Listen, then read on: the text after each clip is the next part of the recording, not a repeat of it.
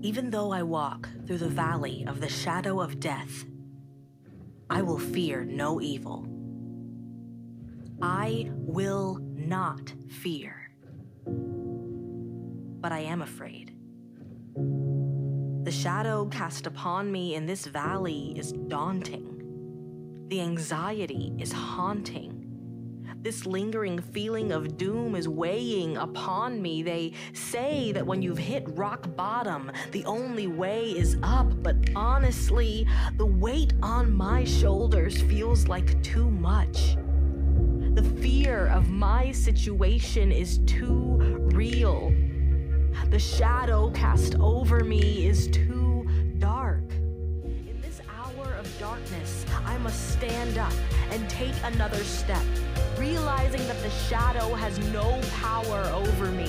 It cannot stop me from reaching your light. I am a child of God, and I will not fear. Good morning, everyone. Before we uh, jump into the last message of our mini series, Overcoming Anxiety and Fear, I want us to take a moment and pray for uh, the nation of Israel and what they're going through right now, which is truly a fearful and anxious time. So, would you pray with me? Lord, we come before you this day, and uh, we want to lift up Israel to you, Lord. Uh, your word commands us to pray for the peace of Jerusalem. And uh, Lord, we lift up um, people on all sides, Israelis, Palestinians alike, oh God, and pray, Father, for peace. Pray for an end to violence. Pray that those who have shown aggression would cease uh, their attack. And we pray for wisdom, Lord, for Israel and its leaders. But God, we know that ultimately the only answer for not only the Middle East, but for the United States and every country is to bow before the feet of Jesus. And I pray, Lord, that that would start in our lives. God, have mercy today to those who are caught in the middle of all of this over in the Middle East right now, Lord men and women and, and children, Lord, who want no part of war on either side. God, have mercy on them and uh, see us through this, we ask. In Christ's name, amen. Um, some of you are probably wondering why that box was brought out, and that's because I had a choice today. I could either dig a hole in the worship center to uh, symbolize a pit, um, but I didn't think that would go over very well. Uh, or we can use this box and pretend it resembles a pit, kind of. And the question I want to ask you has, is Have you ever been in a literal pit, like in the ground, in a, in a um, trench or uh, a dugout kind of an area? When I was thinking about that, I thought about a guy that I knew growing up. He was a friend of my dad's, and uh, one day he was working in a uh, trench very deep down underneath and um, laying some pipes. It's, I can get a feel for what that was like. This, I'm claustrophobic, by the way. This just this makes me feel uncomfortable. But um, while he was working down there, the, the walls caved in on him and buried him. And so the other workers worked furiously to try to get him out, and they finally did. And fortunately, he survived, but uh, he was never the same again uh, anxious, um, disturbed uh, because of being buried alive. And I can't imagine that. I don't even, I don't like the thought, the idea of that ever happening to me or to anybody else. But you don't have to be in an actual physical pit uh, and, and covered by dirt to feel overwhelmed. A lot of us know what it's like, and some of you are actually right now in what I would call, you know, an emotional pit. Uh, a pit where you feel overwhelmed and covered by all kinds of situations that are, that are happening in your life, and it has you fearful, it has you feeling kind of anxious. Um, Chapman University out in California does this annual um, survey of adults in America to find out what their, you know, their top fears are. And they came out with the um, top fears for 2022 among American adults. Obviously, this year's not over, so we'll see what they are uh, after this year is over. But let me just share with you what they came up with. This is for 2022. Uh, number one fear 62.1% Americans fear corrupt government officials. Well, we're past that, aren't we? 60.2% uh, uh, fear a loved one becoming seriously ill. 59.6%, uh, and this is because of the Ukraine situation, fear Russia using nuclear weapons. 58% Americans uh, fear that people that they love are going to die. 56% of American adults fear the U.S. becoming involved in another world war. 54.5% fear uh, the pollution of drinking water. 53.7% uh, fear not having enough money for the future. Another 53.7% fear economic financial collapse. 52.5% fear the pollution of oceans, rivers, and lakes. And 51.5% fear biological warfare. Now, I don't know if any of that resonated with you, if you would say, Yep, you named one of my fears. Or if you're thinking to yourself, yeah, I mean, that, I'm concerned about that, but that's not really my fear. Well, then what, what would be, if, if you have one, what would your fear be? What is it that keeps you up at night? What is it that, that causes you to be anxious? If you've noticed, I've been using uh, last weekend and this way, weekend fear and anxiety. And, you know, sometimes that raises the question, what, you know, is there a difference between fear and anxiety? And the answer is yes. But think about it this way think of it as a coin, and fear and anxiety are just two sides of, of the same coin. So let me give you a couple examples. Imagine that your car stalls out on railroad tracks, and you hear the whistle and you see the train coming. That's fear. I mean, you panic inside. Your heart rate goes way up, your blood pressure goes way up. I mean, your mental acuity, you're just like tuned in. I got to get this car off the tracks or I'm going to die. Anxiety is you get the car off the tracks, you pull it just in time before the train comes through, you pull it over to the side of the road, and you're white knuckled on the steering wheel. You are sweating profusely. Your heart is beating fast, not as fast as it was on the tracks. Your legs are shaking, and you are reliving what just happened over and over and over again. Now, that's kind of graphic, so let me lighten it up a little bit, all right? Uh, fear is a Midwest thunderstorm, right? That comes rolling through in the middle of the night, and there's flashes of lightning and clashes of thunder and wind howling and maybe sirens going off, and then it blows through and it's gone. Anxiety is day after day after day of 40 degree weather, low hanging gray clouds, and constant drizzle, and pretty soon mildew starts to form. Question is Is fear and anxiety always such a bad thing? The answer is no. Sometimes fear and anxiety can actually be a good thing. It was a good thing in my life. It's been a good thing in my life several different times, but one of the first times I vividly remember is when I was a child on the mission field in Papua New Guinea. We were out uh, playing on a, on a soccer field. I write about this in my, in my book on, uh, called Reset. And I think I may have told the story already, but I'm going to tell it again because it's so real for me. But I was playing out on this uh, airfield that my dad created. And uh, we made it into a soccer field uh, because the MAF, Missionary Aviation Fellowship plane, only landed maybe once a month. So we're out there playing. It's surrounded by this tall, what's called kunai grass. And I'm with some other native boys. We're having a fine time. And all of a sudden, the boys took off running. And I'm like, well, why did you guys, you know, why, why have you left me here? And they all scream and they all point, and I still remember looking over into the tall grass, and there is a native with a machete in his hand. He's stalking me. And I felt, uh, I felt the fear, the panic rise up from the bottom of my heels to the tip of my head. And I took off running and screaming at the, at the top of my voice. It was about a quarter mile run uh, down through an old dirt path through some more grass to the mission state, station. I still remember it. I still can feel it if I really think about it. And I remember wanting to look behind me as I was running, but I was afraid if I looked behind me, my head would come rolling off. I just ran and screamed and ran and screamed and finally made it into the mission station. And um, I don't know, at some point, he gave up the chase. And my dad and some other men went out and found him and arrested him and sent him out to the coast of Port Moresby where the Australian officials took over.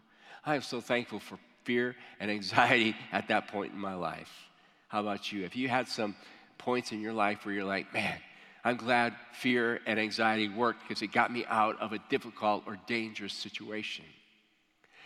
But just as fear and anxiety can be a good thing in your life, fear and anxiety can be a really bad thing in your life too. It can be debilitating, it can be paralyzing when it's unwarranted, when there's really no cause or reason for it. It can become really unhealthy. It's kind of like when it, would be like if you got in your car you started the engine and you just pushed the accelerator all the way down and you kept it there. And you keep doing that, that poor engine eventually is going to fail or run out of gas, right? If you do that to yourself emotionally and, psycho- and psychologically and physically and spiritually, if you just push the pedal all the way down and you're in a constant state of fear and anxiety, it has terrible consequences for you. I, I decided this week to look up what some of them were. I stopped counting after 12. I mean, it's everything from insomnia to upset stomach to ulcers to heart attacks to cancer. I mean, so many repercussions when we are constantly fearful and constantly anxious, which is so descriptive of our world today. It's so descriptive of our world today. And that's not how God wants us to be. That's not how He's rewired us as believers, as His followers to be. And yet, so many of us are, which then raises the question how do you get out of that? How do you climb out of that pit, so to speak? How do you get in a healthy place? How do you get in a good place? Well, we're going to ask David in Psalm 3. So if you want to follow along the Pew Bible, it's about the middle of your Bible. You can open it up to Psalm 3. And then we're going to look at one verse in Genesis chapter 15 as well. And so I'm going to ask Pastor Dan if he'll come up. Let's all stand for the reading of God's word uh, out of respect. And let's hear what David says we need to do to climb out of the pit of fear and anxiety. Dan. Psalm 3. Lord, how many are my foes? How many rise up against me? Many are saying of me, God will not deliver him. But you, Lord, are a shield around me, my glory, the one who lifts my head high. I call out to the Lord, and he answers me from his holy mountain. I lie down and sleep. I wake again because the Lord sustains me.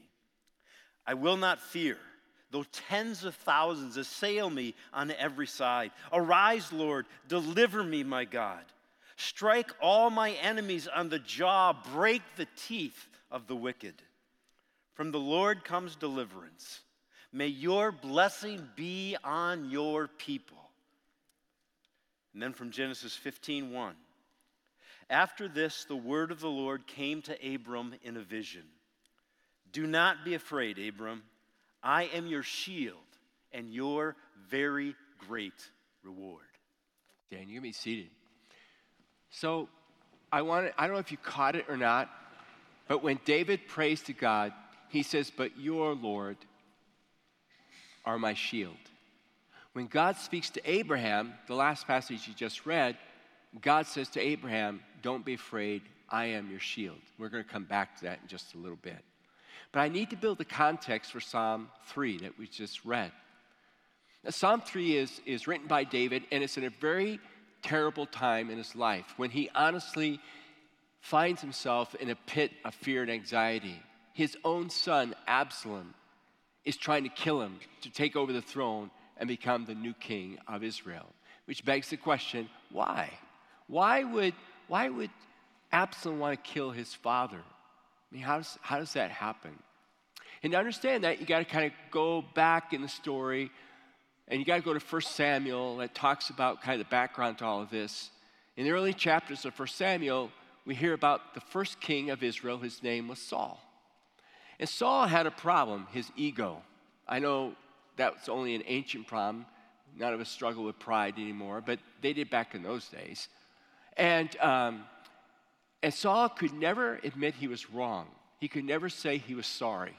Whenever he got challenged on something that he had done wrong, he'd always blame somebody else, but it was like never his fault. And so God abandons Saul. Now remember that. And God chooses David. And David starts out so well. Remember Goliath, the whole story? He starts out so well, does great, becomes a good king. And then he also gets bitten by the ego bud, a bug, and becomes filled with pride. And he won't, he won't listen. He won't He won't do what is right. He somehow gets his ego and thinks that because he's king, he can have anything he wants and be whatever he wants to be. And you know the, you know the sad story, right? He could kill a giant called Goliath, but he couldn't, he couldn't kill the lust in his own life. And one day while his armies were out fighting, his captains and you know his generals were out on the field fighting, he stayed back home and he saw this beautiful woman called Bathsheba. And uh, he calls for her to be brought to his palace, to his penthouse. He knows, he's told that she is the wife of one of David's great soldiers who's out in the battle, but David doesn't care. He sleeps with her and and uh, sends her back home and gets word back from her that she's pregnant. And David, you're the father. And so David, you know, right away thinks, what should I do? And he calls for her husband to come back from the uh, front lines and encourages him to go and sleep with his wife, but he refuses to do it. He says, I'm not going to go sleep with my wife when all these other guys I'm fighting with can't go home and do it, you know, can't go home and be with their, their spouse. So I'm staying, I'm just going to sleep here in the palace till you send me back to the battle.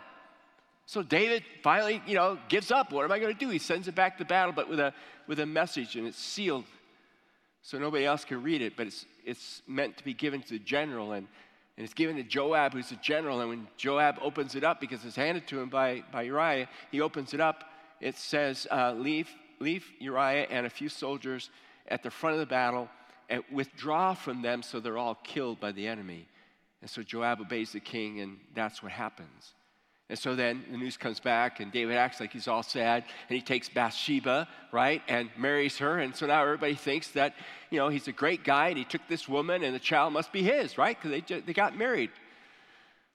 And then, he, and then he gets found out. Nathan the prophet comes to him and confronts him and says, Look what you've done. You have sinned against God. You've done this horrible thing. And unlike Saul, so let's give credit, unlike Saul, David repents. He's sorry for what he's done. He loses that child, by the way, but he's sorry for what he's done. Now, I wish that was the only problem David had, although that's a pretty significant issue.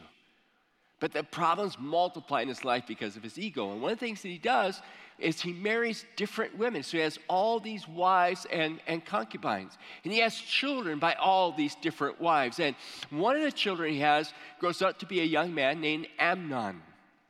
And Amnon uh, has this crush on the daughter of David from a different wife, a half sister.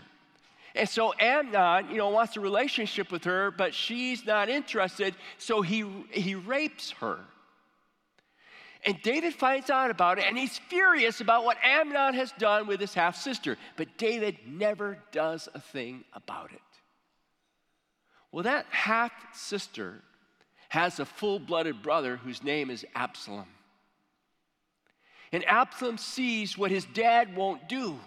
And so Absalom takes matters into his own hands and kills his brother Amnon. Now, that's all the background to say it didn't take a whole lot for Absalom to convince the army and convince the, Israeli, the Israelites to follow him in a coup to depose his father and make him the new ruler. I mean, why would you want to support a man who was an adulterer and a murderer, a horrible father? He allowed injustice in his family to just exist and didn't do anything about it. He's a terrible moral example for our nation. Make me his king. And David finds himself now on the run like a wild animal in the pit of fear and anxiety. Look what he says in verse 1 Lord, how many are my foes? How many rise up against me. Many are saying to me, God will not deliver him. Why? Because just like God abandoned Saul, here's what could have been said God has now abandoned David. Can you imagine if social media had existed in those days? It would have been all over very quickly. So, how does, how does David get out of this pit? Well, there are several steps that are involved, and they're very simple. And you and I can follow the same steps because, look, I hope and pray none of us have succumbed to the kinds of sins that, that, that David did, but all of us have things in our life. All of us have issues in our life, whether it's financial, relational, marital, career, physical, whatever it is, that have just barreled over us. And we feel like we have all these enemies around us. They may be emotions, they may be real, they may not be real, but they're all pressing on us. How do we get out of that? First one, it's so easy, all right? It's so easy. It's, it's right in verse 3. David says, But you, O Lord. This is really profound, so write this down. You have to have a but in your life. You say, Well, I have one. I was born with one. That's not what I mean. You have to have a different kind of but in your life. You have to have, you have, as a follower of Christ, you and I have this ability to say, here's my circumstances, but it's a contrast, okay? But given my circumstances, but you, O oh Lord, but you, O oh Lord. See, what happens to a lot of us is all we can focus on are our circumstances, our situation especially when it's intense, especially when it's overwhelming. And it's like we forget about God. We think about God, we remember God when everything's going well, but when things go bad, it's like we become temporary atheists. And we forget God is there. So the first step of getting out of the pit is to simply say, but, I know I look like a boiled egg, but you know, you just get kind of up a little bit, right? But here's my situation, here's my circumstance, but you, oh Lord. Let me ask you a question right now. Can you say that? I mean, obviously, we could all say it, but can you say it with faith? Can you say it with your heart? But you, oh Lord. Let's, let's just at least say it together. Ready? But you, oh Lord. All right? Second step to get out of the pit is remember you are not in the pit alone. God is with you in the pit and he's going to deliver you. You are not in the pit alone. I am not in the pit alone. God is with me and he will deliver me. You know that story in the Bible when Daniel's placed in a pit with the lions? And the next morning, when the king comes to see what on earth has happened, has he been eaten alive or does God spare him? What does Daniel say to him? In essence, what God, Daniel says to him is, God was with me in the pit, kept the lion's mouth shut. We're not alone. As a follower of Christ, we're not alone in our situation. God is with us. Look what David says. He says, But you, Lord, are a shield around me. He's saying, God, you, you are a shield. Now, the shield he's talking about is a long shield that they would use in those days like a door, not as heavy, but like a door. And it would kind of curve and make its way around. Especially before the, even the times of the Romans, they had these shields. And if you didn't have armor on, you needed a shield like that to protect you. Now, let me ask you a question. For a soldier, when is the shield most useful? When he's advancing against the enemy or when he's running from the enemy? Obviously, when he's advancing, if you're running, your backside is open, right? And you're, and you're going to be killed. The problem, however, is when you have a shield and you're advancing, you have a shield and you're advancing against an enemy, and the enemy is throwing adversity at you, right? And that's why Tim Keller puts it this way he says, Obedience, all right? Obedience is always forward. To be obedient to God is to be going forward. Oftentimes, it gets the grain of the culture. And when you decide to go forward with God, you're going to have adversity. You're going to have blowback. You're going to have pushback. And you got to remember that you're not going alone, you're going with God. Paul picks this up in Ephesians 6 when he says, put on the armor of God. And one of the items he says is take up the shield of faith. And he's referring to this long shield. He says you need that shield of faith to absorb the fiery missiles, the fiery darts that Satan is firing at you, the adversity that you get for making a stand for Christ and living by the truth and sharing Christ with others.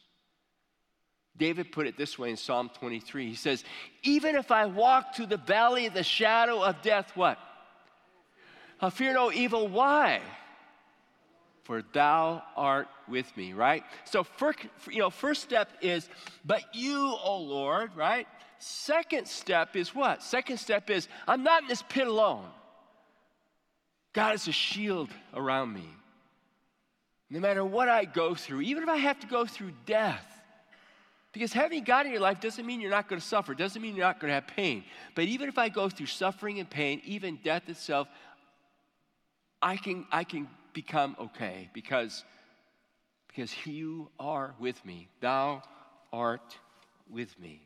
All right, third step to get ourselves out of the pit, so to speak, is relocate your glory. Relocate your glory. Look what he says in the passage. He says, But you, Lord, are a shield around me. And then he says, My glory. Now you got to add the contrast there. Because in essence, what he's saying is, But Lord, you are my shield. But Lord, you are my glory. Now, if I say, But you are my glory, that, meant, that means that before you were my glory, something else was my glory. And that's what happened to David. It's, it's like he misplaced his glory. So, well, what does glory mean? Glory means weight. It comes from the Hebrew word kabod. So, in other words, what David is saying is, I misplaced my kabod. I misplaced my weight. I put my weight in my position. I put my weight in my power. I put my weight in my fame. I put my weight in my looks. I put my weight in my capacity to have whatever I wanted. But but I'm, I'm relocating my weight. Look what he says. I'm relocating my weight to your weight, God. I'm putting, I'm resting myself in who you are. All of us, all of us have weight. All of us have a need for value. All of us have a need for a sense of worth. All of us have a need for a sense of acceptance and love and appreciation. We all long for that. And so we go looking for all of that, right? And, you know, some of us find it in our career.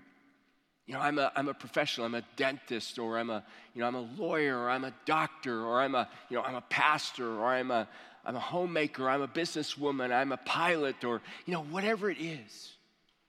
That's, that's where we gain all our identity and our sense of worth and value. Or I'm a student, or I'm an athlete, or I'm really smart, well, what happens when that stuff when that stuff doesn't work anymore? What happens when you lose your job? Or you get a lawsuit filed against you? Or you don't get the right grade, you don't make it into the right school. What happens then?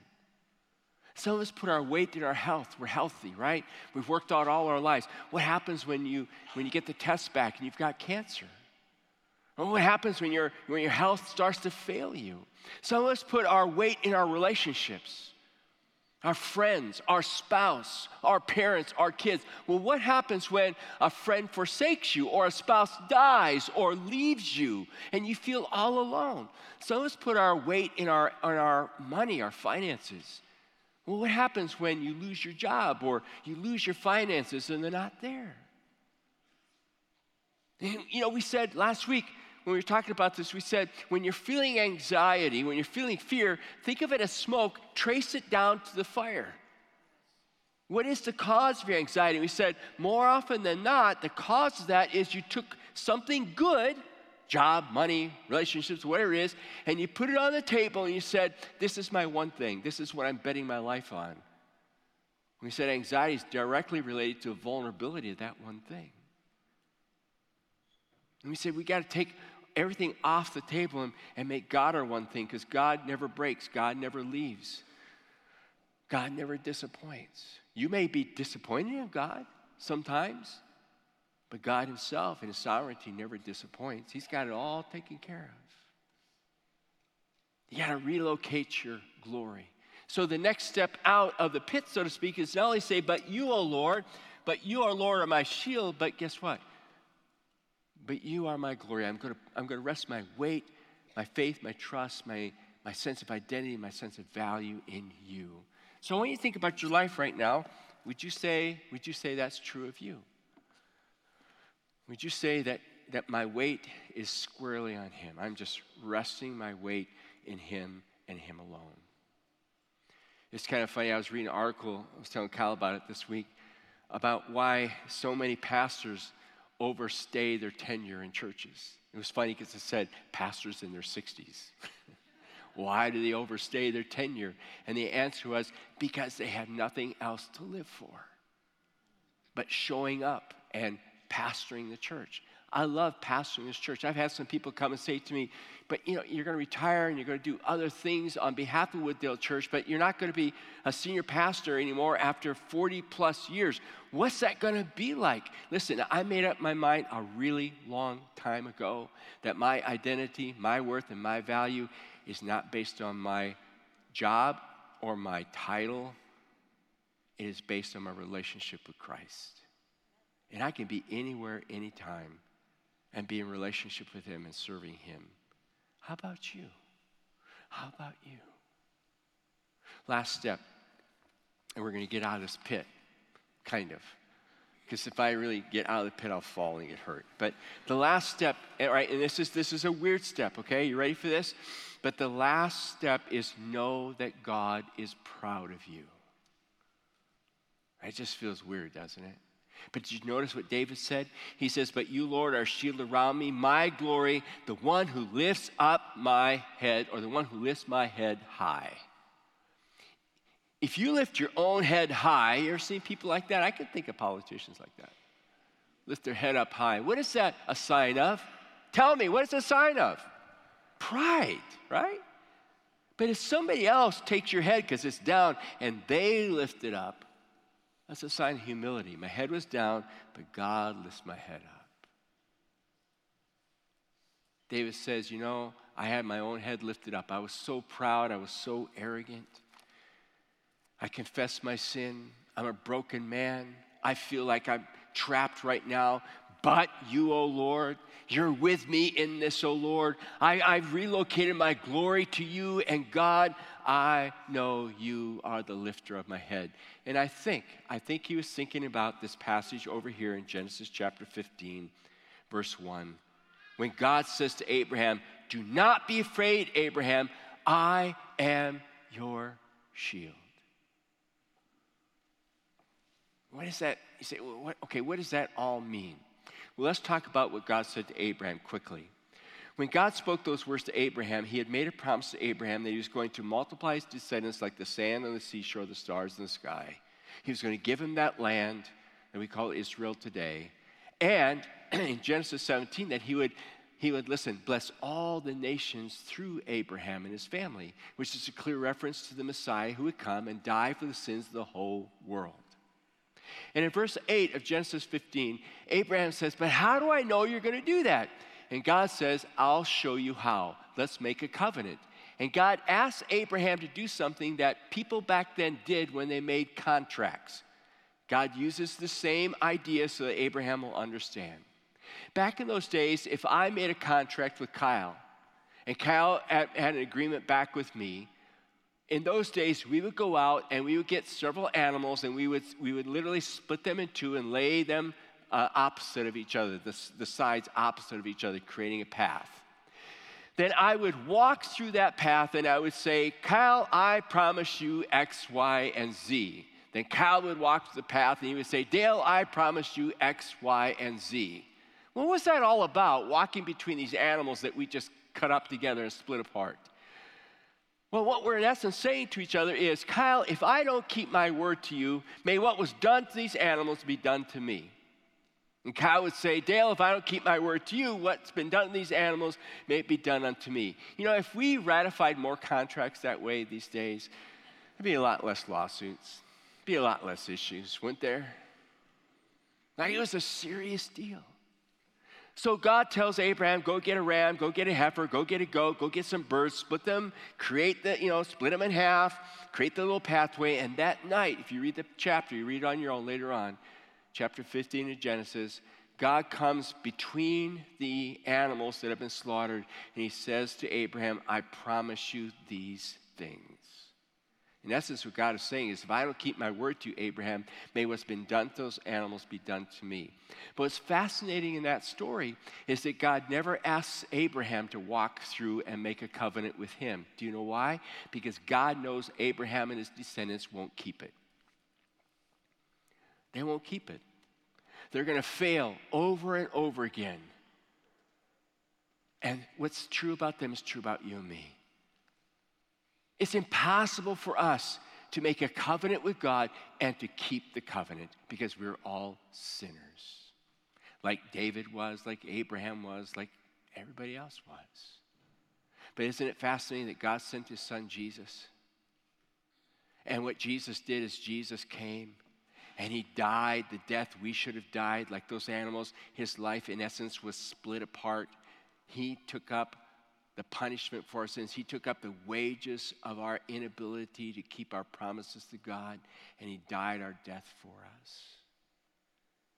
And you know how God looks at you and me now because of what Christ has done? He looks at you and me as though we walked through it, kept, made the promise, and have kept it our whole life. David and Abraham would not have understood the fullness of this. But what David is banking on here is that when God makes a promise to forgive, God keeps that promise. And David, you know, David can say by faith, I know I've been forgiven. I know I've been washed by God. I know I've been cleansed. And I know, I know that God in His grace is proud of me. Because it has nothing to do with the way I used to be. Otherwise, how could God ever be proud of David? How could God ever be proud of you? How could God ever be proud of me? The way God is proud of us is based on what Christ has done for us. And he sees us as though we had never sinned. So, how do I get out of the pit? It starts by saying, But you, O Lord. And then it moves into, Are my shield. I'm not alone in this. I've relocated my glory to you. And God, you are proud of me. It has nothing to do with me. To the degree that you and I can believe that, to the degree that we can put our faith in that, and honestly take that as truth for us, to that degree we will know peace in our life no matter what happens to our lives. If you honestly believe that about God, nothing else really matters. Fear doesn't matter, anxiety doesn't matter, and I've got it made. I just have been left here to honor and glorify Him and be His witness no matter what my circumstances are. I have peace with Him. Do you have peace with the Lord today? Let's pray. Father in heaven, some of us are in a pit of fear and anxiety right now. And it's just overwhelming us. We just feel undone by, by what's happened to us, whether it's of our making or has, it has nothing to do with us. It's just it's living in this sinful world. And God, we've forgotten about our relationship with you, and we ask you to forgive us. Help us to remember, but you, O oh Lord, are my shield, my glory, and the lifter up of my head. In Jesus' name.